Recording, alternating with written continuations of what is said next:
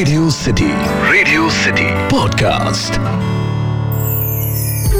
Radio City पर कहानी पौराणिक भारत की।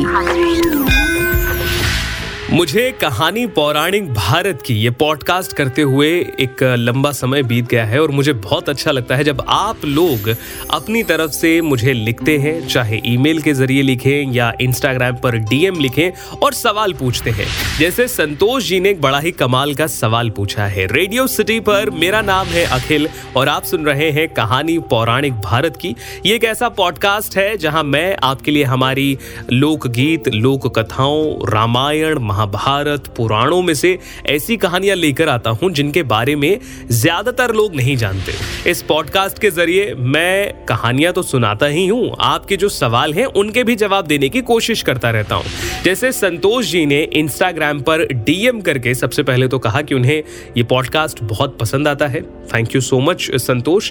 मेरी कोशिश यही है कि ज़्यादा से ज़्यादा लोगों तक ये कहानियाँ पहुँचे। संतोष जी ने एक सवाल किया कि रावण जब कैलाश उठा सकता है तो फिर सीता स्वयंवर का धनुष क्यों नहीं उठा पाया? तो चलिए आज इसी के बारे में बात कर लेते हैं। दरअसल पहले बात कर लेते हैं धनुष की। तो भगवान शिव का जो धनुष था, वो बहुत ही शक्तिशाली और चमत्कारिक था। शिव जी ने उस धनुष को बनाया था और बताया जाता है कि उसकी टंकार से बादल फट जाते थे, पर्वत हिलने लगते थे। ऐसा लगता था कि जैसे भूकंप आ गया हो। शिव जी ने इसी धनुष से सिर्फ़ एक तीर से त्रिपुरा सुर की तीनों नगरियों को ध्वस्त कर दिया था। इस धनुष का नाम पिनाक था। समय उपरांत देवताओं ने इस धनुष को राजा जनक के पूर्वज देवराज को दे दिया था। राजा जनक के पूर्वजों में से निमी के ज्येष्ठ पुत्र देवराज थे। शिव धनुष उन्हीं को धरोहर के स्वरूप में दिया गया था और यहीं से राजा जनक के पास ये धनुष पहुँचा था। अब सवाल संतोष जी ने जो किया वो ये कि जब रावण कैलाश पर्वत उठा सकता है तो शिव जी के धनुष को क्यों नहीं उठा सकता? तो इसके बारे में रामचरित मानस में एक चौपाई आती है, जो इस तरह से है कि उठहू राम, भजहू भव चापा, मेटहू तात जनक परितापा। यहाँ पर गुरु विश्वामित्र जानकी जी को बेहद परेशान और निराश देखकर राम जी से कहते हैं कि, हे पुत्र राम, उठो और भव सागर रूपी धनुष को तोड़कर जनक की पीड़ा का हरण करो। इस चौपाई के अलग अलग भावार्थ भी निकाले जाते हैं। इस चौपाई में एक जगह कहा गया है, भवचापा यानी कि इस धनुष को उठाने के लिए शक्ति की नहीं, बल्कि प्रेम और निरंकार की ज़रूरत है। ये मायावी और दिव्य धनुष है और इसे कोई अहंकारी उठा ही नहीं सकता है।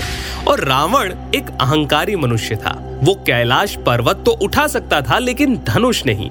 धनुष वो हिला भी नहीं सका। रावण धनुष के पास अहंकारी और शक्तिशाली व्यक्ति के रूप में पहुँचा और इसी घमंड के चलते वो धनुष को उठा नहीं पाया। जब श्री राम जी की बारी आई तो वो समझते हैं कि ये कोई साधारण धनुष नहीं, बल्कि भगवान शिव का धनुष है। इसीलिए वो सबसे पहले धनुष को प्रणाम करते हैं। फिर उन्होंने धनुष की परिक्रमा की, उसे संपूर्ण सम्मान दिया। श्री राम की विनयशीलता और निर्मलता के समक्ष धनुष का भारीपन स्वतः ही समाप्त हो गया। धनुष को प्रेम पूर्वक उठाया गया उसकी प्रत्यंचा चढ़ाई गई और चढ़ाते समय जब धनुष को मोड़ा गया तो वो खुद ब खुद टूट गया। कहते हैं कि जिस प्रकार सीता जी शिव जी का ध्यान कर सहज भाव से बिना बल लगाए धनुष उठा लेती थी, उसी प्रकार श्री राम जी ने भी धनुष को उठाने का प्रयास किया और वो सफल हुए। तो उम्मीद करता हूँ कि संतोष जी को उनके सवाल का संतोषजनक जवाब मिल गया होगा कि कैसे रावण जो अत्यंत बलशाली थे, शिव जी के धनुष को नहीं उठा पाए, शिव भक्त होने के बावजूद, लेकिन राम जी ने बड़ी आसानी से उठा लिया। अगर आपके मन में भी कोई ऐसे ही सवाल हैं या आप कोई ऐसी ही कहानी सुनना चाहें तो आप मुझे ज़रूर बताइए। आप ईमेल लिख सकते हैं।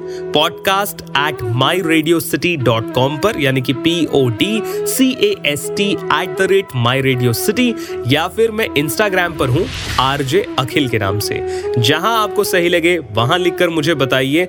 मैं पूरी कोशिश करूँगा कि आपके सवाल का संतोषजनक जवाब दे पाऊँ। फ़िलहाल के लिए कहानी पौराणिक भारत की के पॉडकास्ट में इतना ही। मेरा नाम है अखिल रग रग में दौड़े सिटी। रेडियो सिटी पर। कहानी पौराणिक भारत की।